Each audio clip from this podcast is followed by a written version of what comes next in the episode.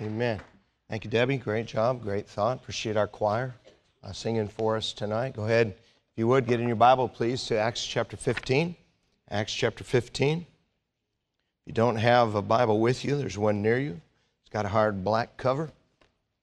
We purposely keep our lights bright enough you can see your Bible. Acts chapter 15. We have been for some time in a Sunday night series, uh, actually about a year and a half at this point, on uh, doctrine. Uh, some of the doctrines we've discussed, they're key doctrines, and those kinds of doctrines we are actually commanded to earnestly contend for them. Uh, other doctrines we've studied, they are really not something worth dying about. Some of them aren't even worth fighting about, but they do help our stability, they help our thinking to be sound, and that's what doctrine does for all of us. We've spent the last few Sunday nights talking about some practical applications of Bible doctrines and Bible principles. Last Sunday night we talked about worship. Christ placed you and I in a time that could probably rightly be described as the worship wars. Uh, thankfully, we have a reset button in the New Testament for anybody who wants to know the kind of worship that God seeks. After all, worship isn't about us. It's not about the music we like or don't like for that matter. Worship is about what pleases God. And sadly, my experience has been most believers do not want the New Testament as a reset button when it comes to the prominence of preaching the Word, their focus on worship, making worship about music and repetitive lyrics, or tonight's subject. Thankfully, there have always been and always will be some believers who are looking for the New Testament to reset their thinking and practices. Last week we talked about the fact that there is no focus on worship in the New Testament when believers assemble. We do worship when we assemble, uh, as well as any place we humbly and reverently bow to the Lord Jesus Christ. God didn't create us for worship, it's not our primary purpose. God created man to have a personal relationship with Him. He created man to walk with Him rather than bow down to Him, though we do bow down willingly and gladly to our God. And though many things are done in the name of worship by believers of all sorts, we saw that Jesus clearly taught that God is seeking those who would worship Him in spirit and in truth. God is not just looking for sincerity, He is not just looking for truth. God requires both for worship to be true worship. And it encouraged us to know that God is seeking believers who will offer Him that. And any one of us can please God by coming and assembling with our heart and responding to truth as God makes us aware of His truth. Now, if you were reached by Bible Baptist Church, you would not even notice that you never hear me use the word legalism in messages or personal conversation. If you came here from another church, uh, especially if it is one that changed what historical biblical Christianity looks like and does, you may be shocked at the absence of the word legalism because you're used to hearing it regularly. I purposely don't use the word. Uh, I purposely don't use it because I believe it is generally speaking used wrongly, and I believe generally speaking, as people use the word, it has the false appearance of biblical authority. See, at first glance, it seems spiritual and even biblical to criticize someone by calling them or calling some church a legalist. Uh, by the way, people who commonly use that term, they would describe this church as a legalist church, and they would describe me as a legalist. But if you press people uh, who use that word regularly for a definition of the dreaded legalist, their definitions would be all over the map.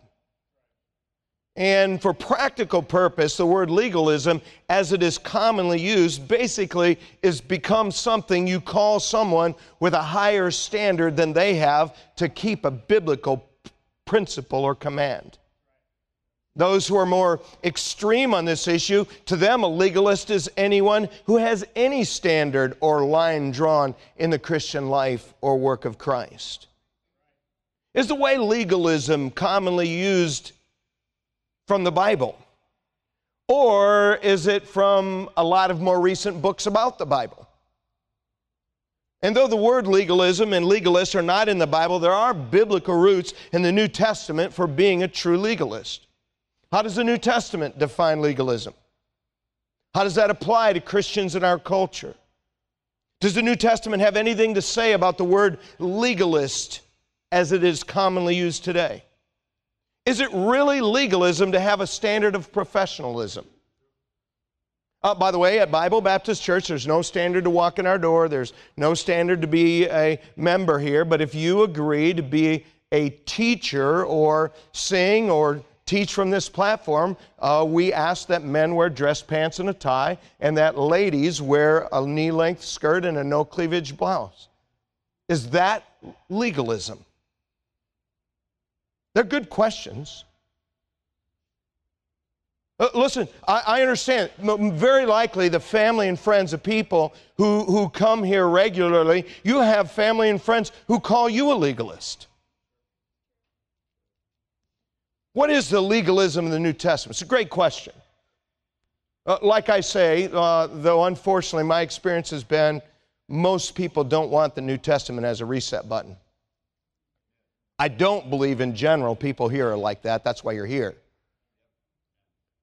Uh, if you're able to stand, if you would stand, please, in honor of God's word.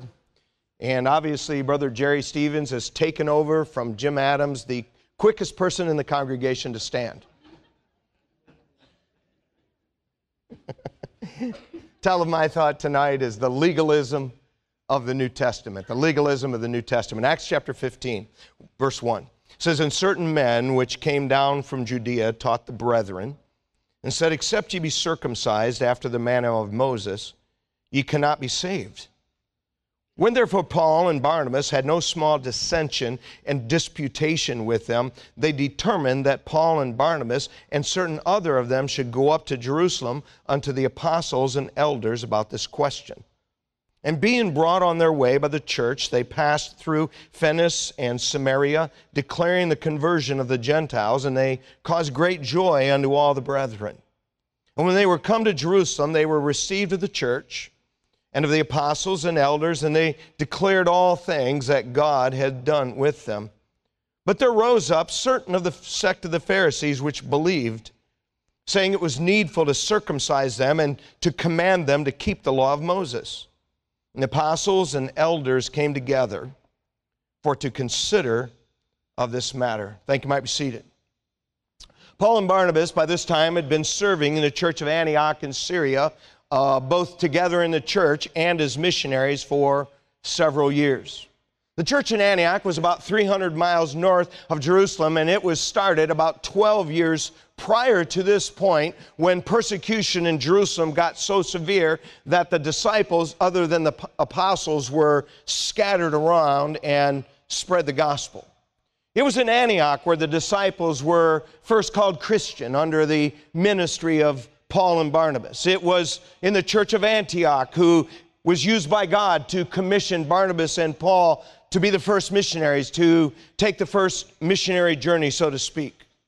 Uh, by this time, Barnabas and Paul, they were back in Antioch after their first missionary journey, and we see in verse 1 that Jewish believers from Jerusalem, they came down to Antioch and they taught false doctrine. Verse 1, certain men which came down from Judea taught the brethren and said, Except ye be circumcised after the manner of Moses, ye cannot be saved.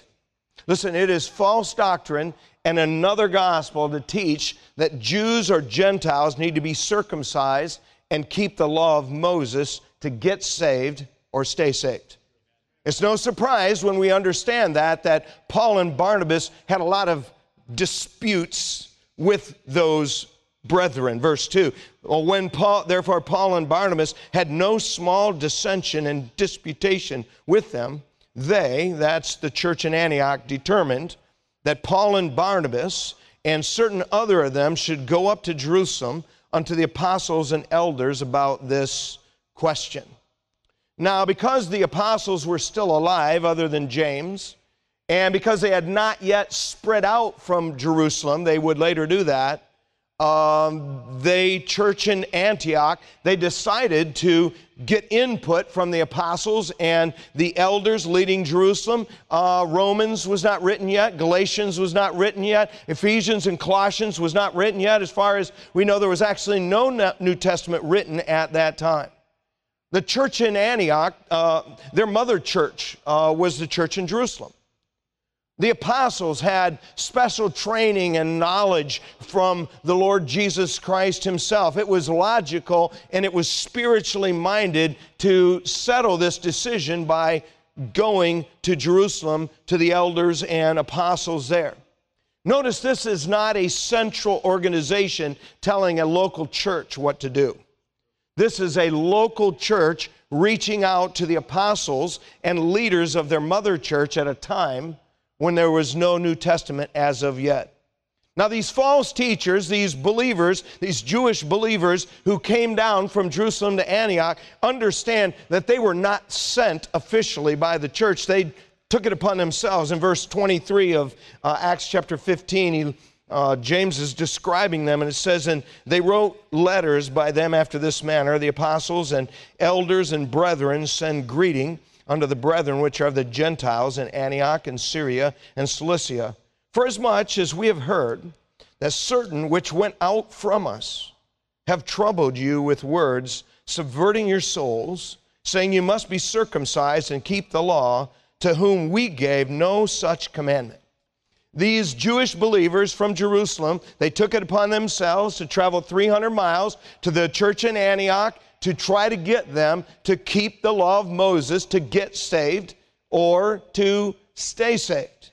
They were not authorized by the church. Uh, by, by, the way, understand, uh, this is, uh, if you put perspective on this, there are, there are members of Bible Baptist Church who say things and try to influence people contrary to what's taught from this pulpit and contrary to what the bulk of the people whom God has sent here believe. It, it's no surprise that it happens today, and it happened then too. In the first century, uh, there were hot, uh, hot topic buttons, just like there are today.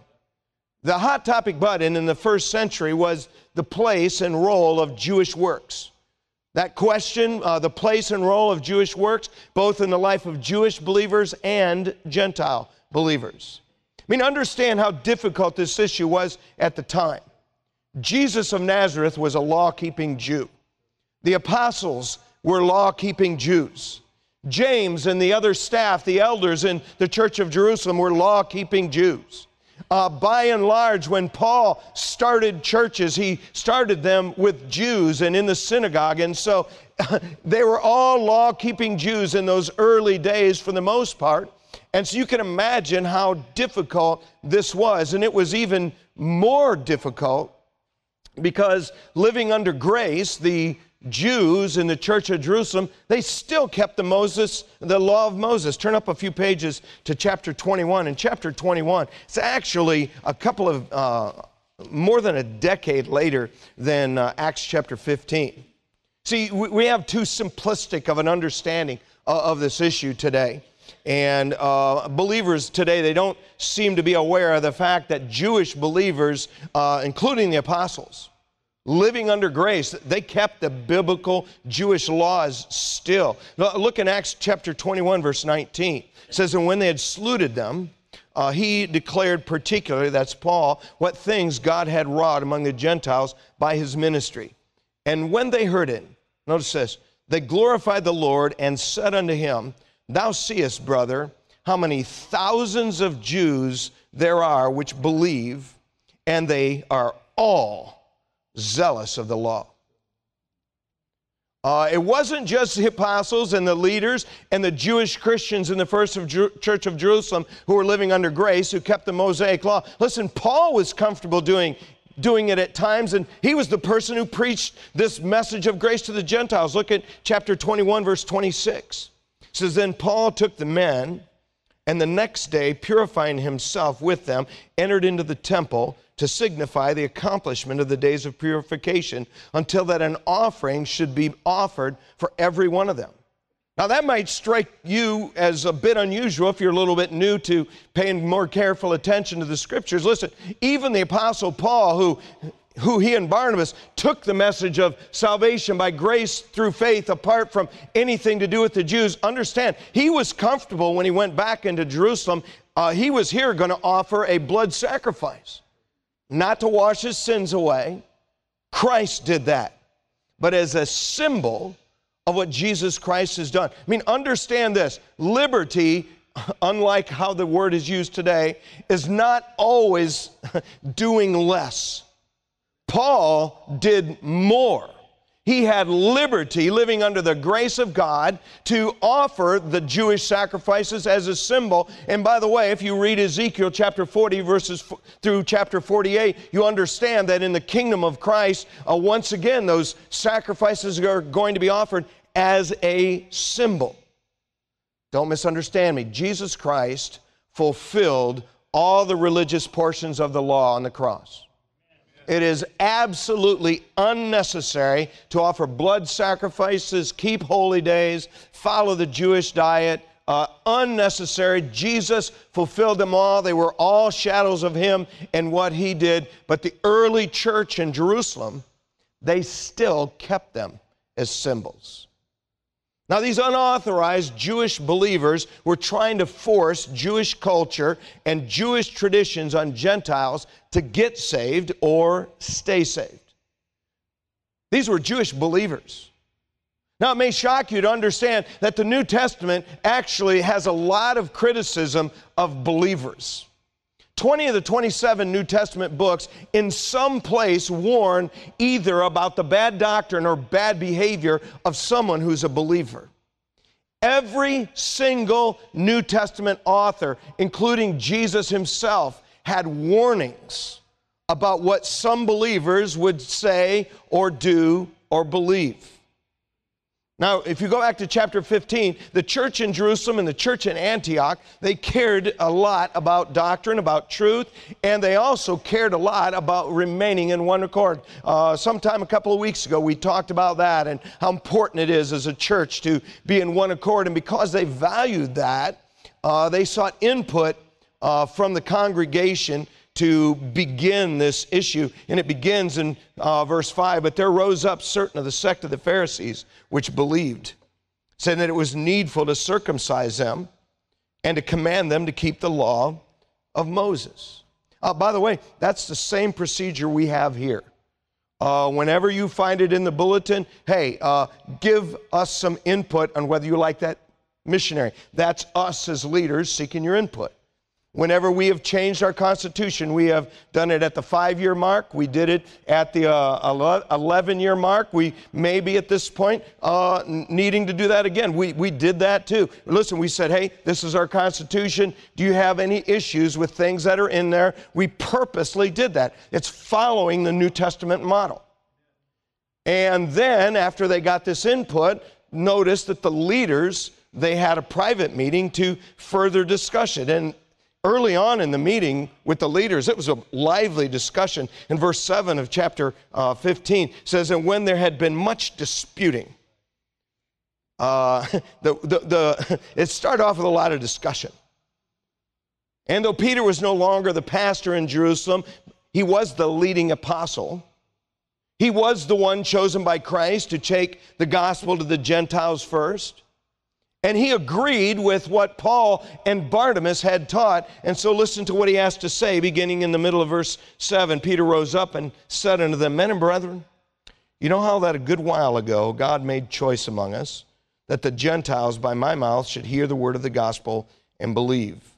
And God, which knoweth the hearts, bear them witness, giving them the Holy Ghost, even as he did unto us.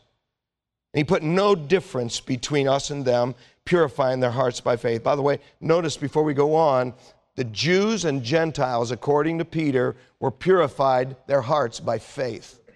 Not by the law, not by circumcision. Remember, that's the issue. Verse 10 Now therefore, why tempt ye God to put a yoke upon the neck of the disciples, which neither our fathers nor we were able to bear? Verse 11, but we believe that through the grace of the Lord Jesus Christ, we shall be saved. That's Jews, even as they. Notice uh, again, Peter makes it very clear. The Jews and the Gentiles, they were not saved by circumcision. They were not saved by keeping the law. The Jews and the Gentiles, they were saved by grace through believing in the Lord Jesus Christ. And when Peter had basically shut down the conversation by those remarks, uh, Paul and Barnabas spoke about the great miracles that God had done through them. Remember, miracles at that time uh, were signs to confirm the word and the message. And that's what happens in verse 12. Then all the multitude kept silence. They gave audience to Barnabas and Paul, declaring what miracles and wonders God had wrought among them, uh, among the Gentiles by them. And those miracles, they were Paul and Barnabas saying to everyone, listen, God confirmed this message. That it is not the Jewish law that saves. It is not circumcision. It is not holy days. It is not the uh, Sabbath. It is grace through believing in the Lord Jesus Christ. And then, as shocking as it is to those who have uh, degraded church leadership to elder leadership, their pastor is going to settle the issue. Verse 13, and after they had held their peace, James answered, saying, Men and brethren, hearken unto me.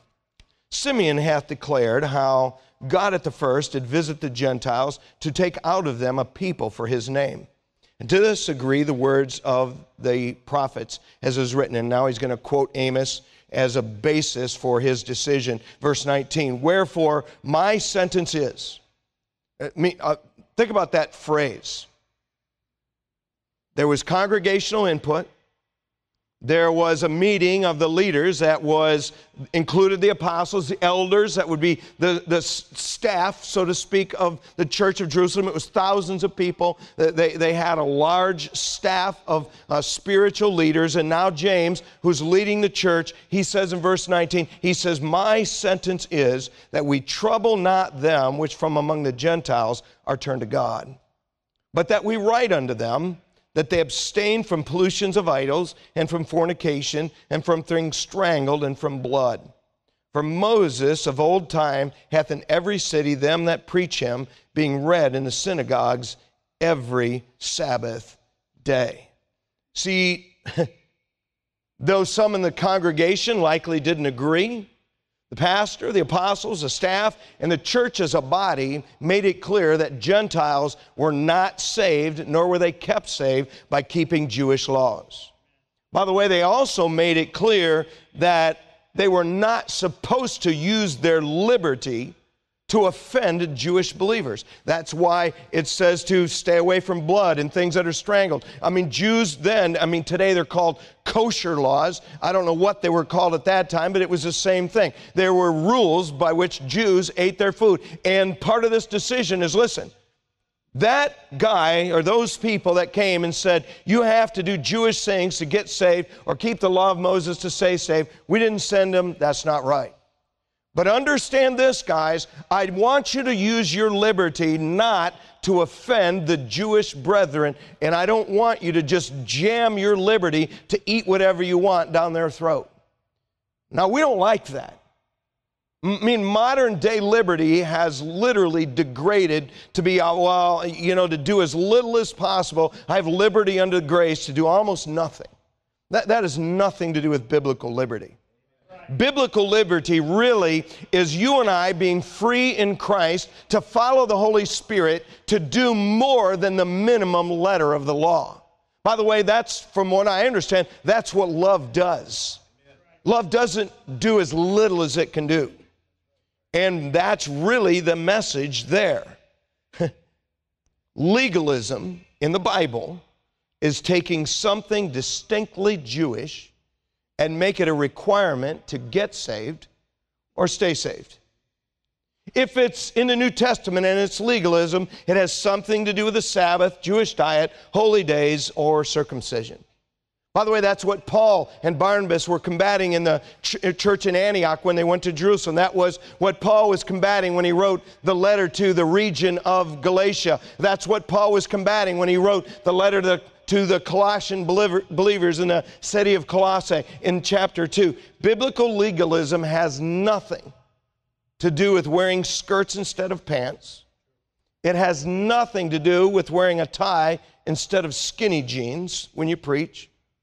It has nothing to do with whether I believe a King James Bible or a modern translation.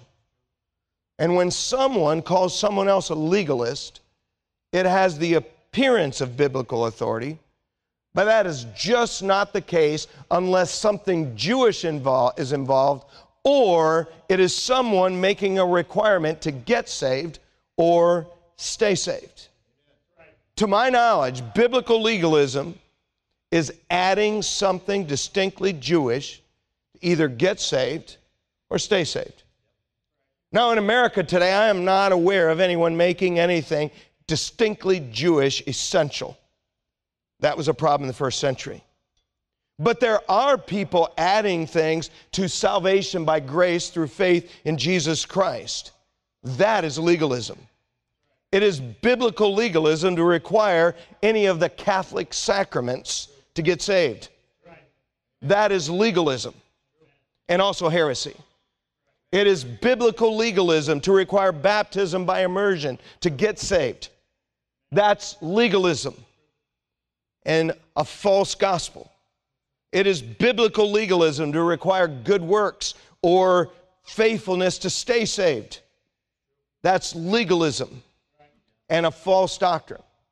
It is biblical legalism to tell people they must join the church and do good works to get saved or stay saved. And listen, that's false doctrine. And you and I, we need to stand up against and fight against true legalism wherever it tries to creep into the Lord's church or our home. And if you turn in your Bible to 1 Timothy chapter 2, what I would like to do is to make some practical applications and observations about biblical legalism. Sometimes when you come here, my target's your heart. Other times when you come here, my target's your brain. Uh, we're supposed to love God with all of our heart, with all of our soul, with all of our mind, and with all of our strength. And so, part of loving God with our mind is to think biblically and rightly about the issues of life. And so, here's the first thing tonight. Number one, it is not biblical legalism to have a different practical application of a biblical command. It is not biblical legalism to have a different practical application of a biblical command. Now, I'm just I picked one issue. I mean, you could pick, you could illustrate this with 15 dif- different issues. I just picked one because this is a common uh, one that people throw that word around uh, for. First Timothy chapter uh, 2 says in verse 8, Paul says here, I will therefore that men pray everywhere, lifting up holy hands without wrath and doubting. In like manner also, that the women adorn themselves in modest apparel with shamefacedness, that's like a bashfulness, and sobriety, that's clear thinking, not with broided hair or gold or pearls or costly array. Among other things, here, Paul, as the Spirit inspires him, he commanded women to dress modestly.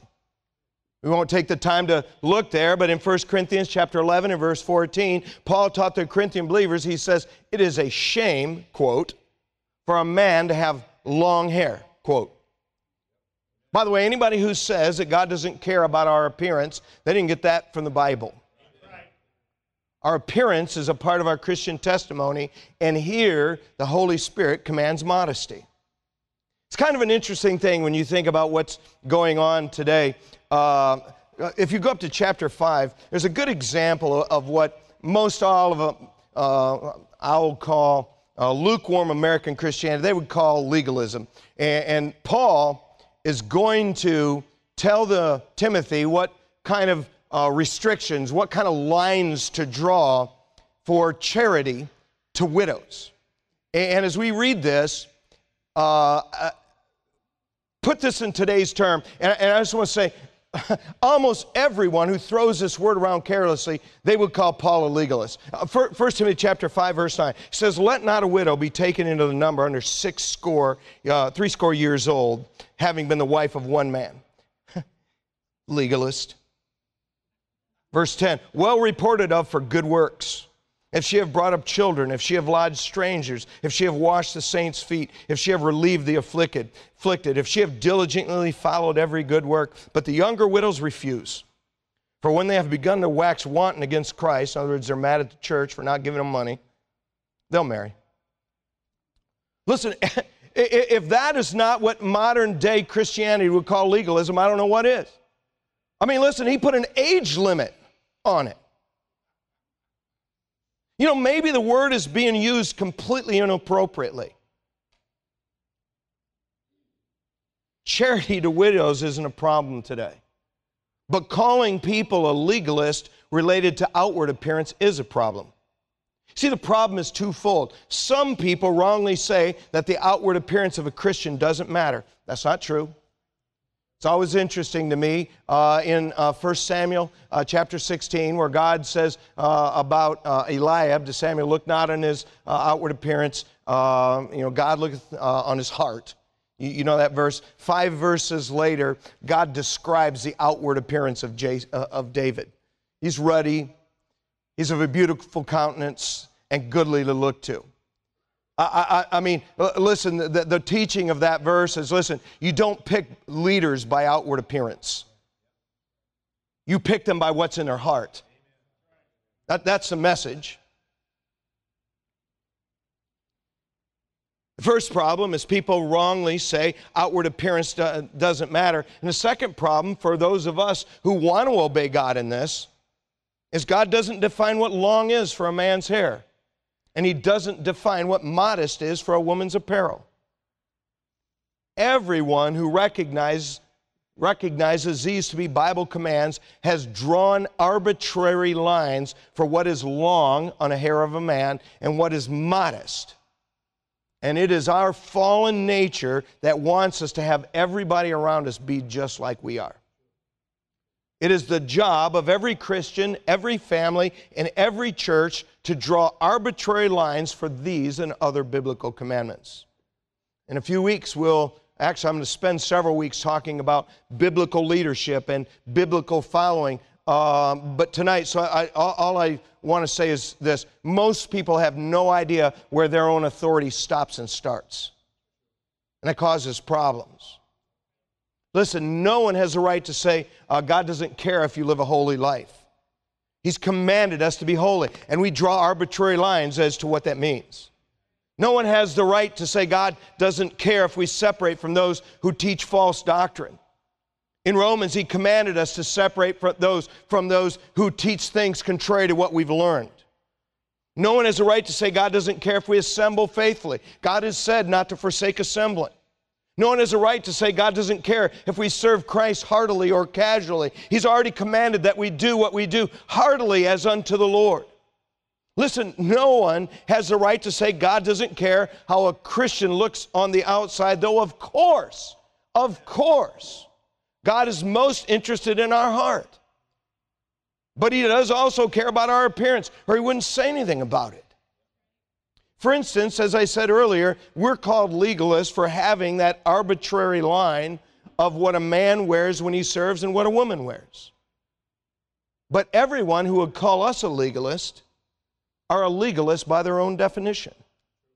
They also have an arbitrary line.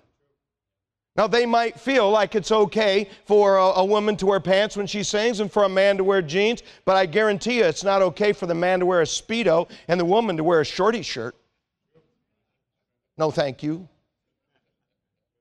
I'm just saying, listen, having an arbitrary line to keep a Bible command, that is not legalism. Everybody has them.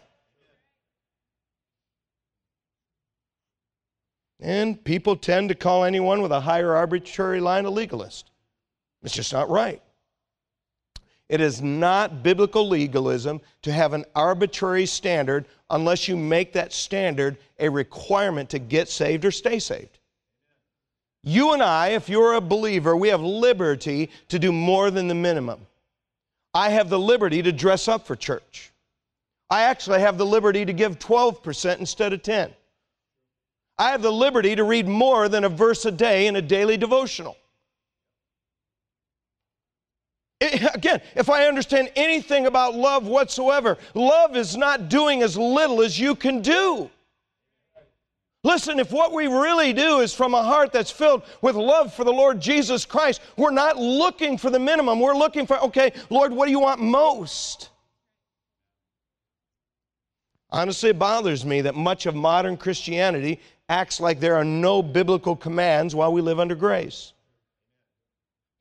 Grace teaches us that we should deny ungodliness and worldly lust, living soberly, righteously, and godly in this present world. If you take notes, write down uh, Titus 2, verses 11 and 12. It says that grace teaches us that. No one has the right to say that grace doesn't teach us to live soberly and righteously and godly, but we do have liberty and grace to draw those lines in our own sphere of authority.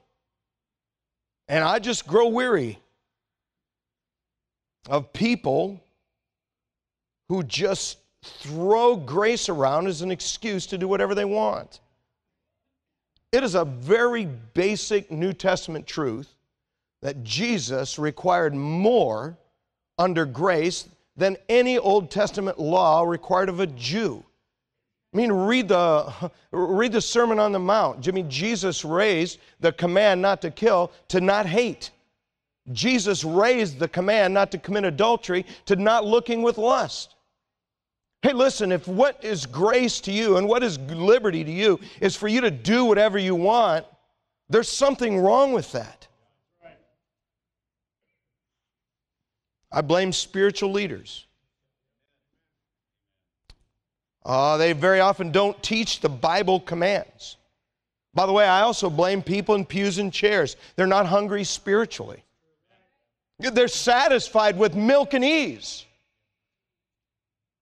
It bothers me when people call me a legalist. Bothers me when people call you a legalist. Listen, they don't know me. They don't know you. Hey, listen, we have plenty of flaws as a church and as the people of God. We got plenty of them. But I, I just want to simply say publicly literally, some of the best people anywhere are sitting in this room. Listen, there's a lot of us. We, we take very seriously trying to apply the commandments of God from our heart. And it's not biblical legalism. We have a different practical application of a Bible command. And though what people call legalism certainly isn't biblical legalism, there is something at the root of these barbs when people throw that word around with a false appearance of biblical authority. Go lastly tonight in your Bible to Romans 14.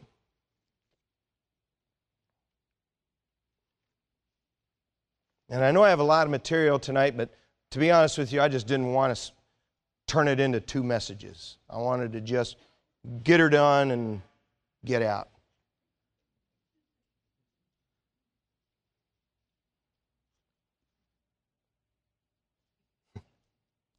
Here's number two. We need to be careful we don't make our applications of Bible commands equal to the Bible commands.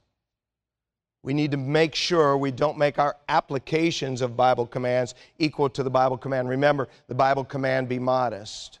Uh, the Bible command a long hair. The, the, Bible command read your Bible. You, you know, the Bible command pray. Uh, listen, there are Bible commands behind all those things.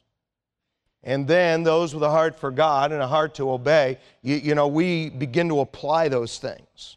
And we make arbitrary places where we make those applications, and we need to make sure we don't make our applications equal to the command. And if there's a place in the Bible where this is directly discussed, it's here.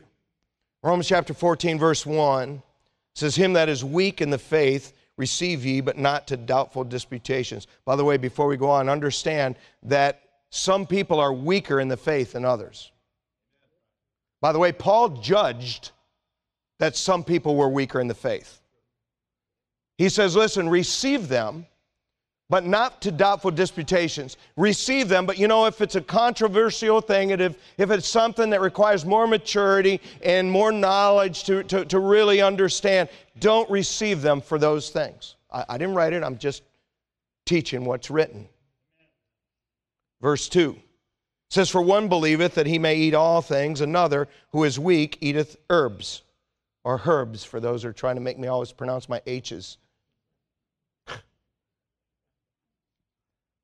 Uh, so the weaker position on food is to have a vegetarian diet. The New Testament, beginning with the vision that Peter got of the sheet three times, God cleansed all the foods that were unclean in, in the Old Testament. And Paul not only judged what some people were weak. He judges which position is strong and which position is, is, is, weak. Listen, it is not equal to eat everything or to be on a vegetarian diet. I've heard people say, well, Adam and Eve uh, didn't eat meat, therefore I'm not eating meat. Listen, you may go, go ahead, be a vegetarian, but don't blame the Bible. That is a weaker position if you do that for spiritual reasons. Verse 3 says, Let not him that eateth, in other words, you're the person who has everything clean, uh, despise him that eateth not. If you're in a strong position, uh, don't hate him who's eating not, who's in the weaker position. And let not him which eateth not, you're in the weaker position, don't judge him that eateth, for God hath uh, received him. Boy, boy, isn't that just a real picture of, of what goes on? The person in the stronger position hates the one who is lax in their view. And the person who is in the weaker position, who has the more lax position, they harshly judge. They call them legalists, they call them Pharisee. The person who has the stronger position. By the way, that, that's, that's just what it says. In verse 4, he says, Who art thou that judgest another man's servant? His own master, he standeth or falleth. Yea, he shall be holden up, for God is able to hold him up. See, Paul's point is listen, I'm pointing out, I'm judging what's right and the strong position versus a weaker position. But when it comes to condemning them, I leave that all up to God. That's what he's teaching. See, the idea is that biblical commands should be clear but the application of those commands, though some are weaker and others are stronger, that should be something we are supposed to be charitable about rather than contentious. You and I should not be bothered by those who differ on biblical applications, only by those who ignore biblical commands. I'm not bothered tonight by some church who's trying to obey the Bible commands, who defines those things differently than I. It doesn't bother me at all. It shouldn't bother you. Honestly, over the years, I have changed. Uh, I have not changed what I believed about these biblical commands.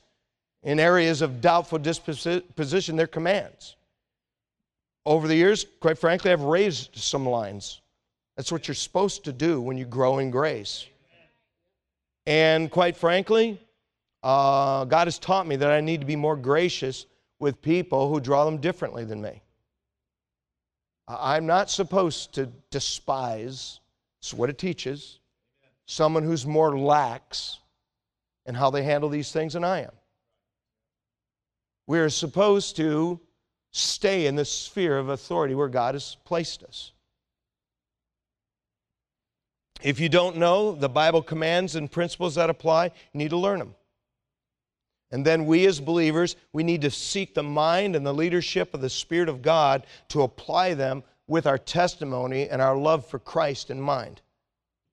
Someone asked, uh, because I, I, am not a Facebook person, but I, I threw on Facebook uh, something about biblical legalism because I purposely, I, I wanted to hear what those who differ, I wanted to hear what they had to say. By the way, truth is nothing to fear from honest investigation. Wanted to hear what they had to say. And, and by the way, none of them had, had any biblical refutation for what I've told you tonight. There's a good reason for that. It's in the Bible. But they did bring up a good question. If it's not legalism, then what should I call it? And the answer, frankly, depends on what it is. I hope you understand that if it is adding anything to what it takes to get saved or stay saved, uh, that's biblical legalism, should be clearly condemned. If it is someone having a higher line than you or I do on a Bible command, uh, you know what? I hope it's obvious at this point that's not legalism. Everybody who believes the Bible command has a line and a standard they've drawn. So, Brother Wally, what, what should I call it if it's not legalism? You know, that's up to you. I mean, frankly, I just don't use the word.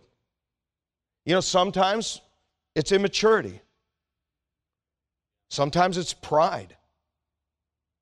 Sometimes it's frankly, it's just someone who's newer in the faith or hasn't really, God hasn't brought that area of their life uh, uh, under His Spirit's instruction yet. Have you ever thought someone who has a higher standard, have you ever thought maybe they've been called by God to have that higher line drawn to motivate the rest of us to think about it? Why, why if someone is a higher standard than you, why, why are they a Pharisee? Why are they a legal? Why, why can't God have just moved them to something higher? Listen, every individual Christian, every family, every church, every school has arbitrary lines. And when you and I are humble and knowledgeable, people that have different lines, it doesn't bother us at all. We understand they get to do that. But no one has the right to ignore or pretend there are no biblical commands for us living under grace.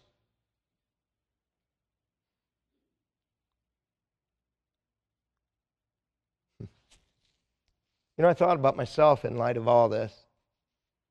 And, I hope you think about yourself too. You know, I think it's pretty easy when we feel like we've grown in knowledge and grown some in our life to just like Romans 14 says, have some despite for someone else's laxity. That, that's probably the easy error of, of people in this church. And I think it's very easy for people on the other end of the spectrum in our culture, there's lots of them, who just harshly judge and throw legalist and Pharisee and everything else around when they have no idea what they're talking about. But I will say this there is always good reason to walk humbly with wherever we've personally drawn these lines and to be charitable to those who handle them differently. Amen? If you quietly stand.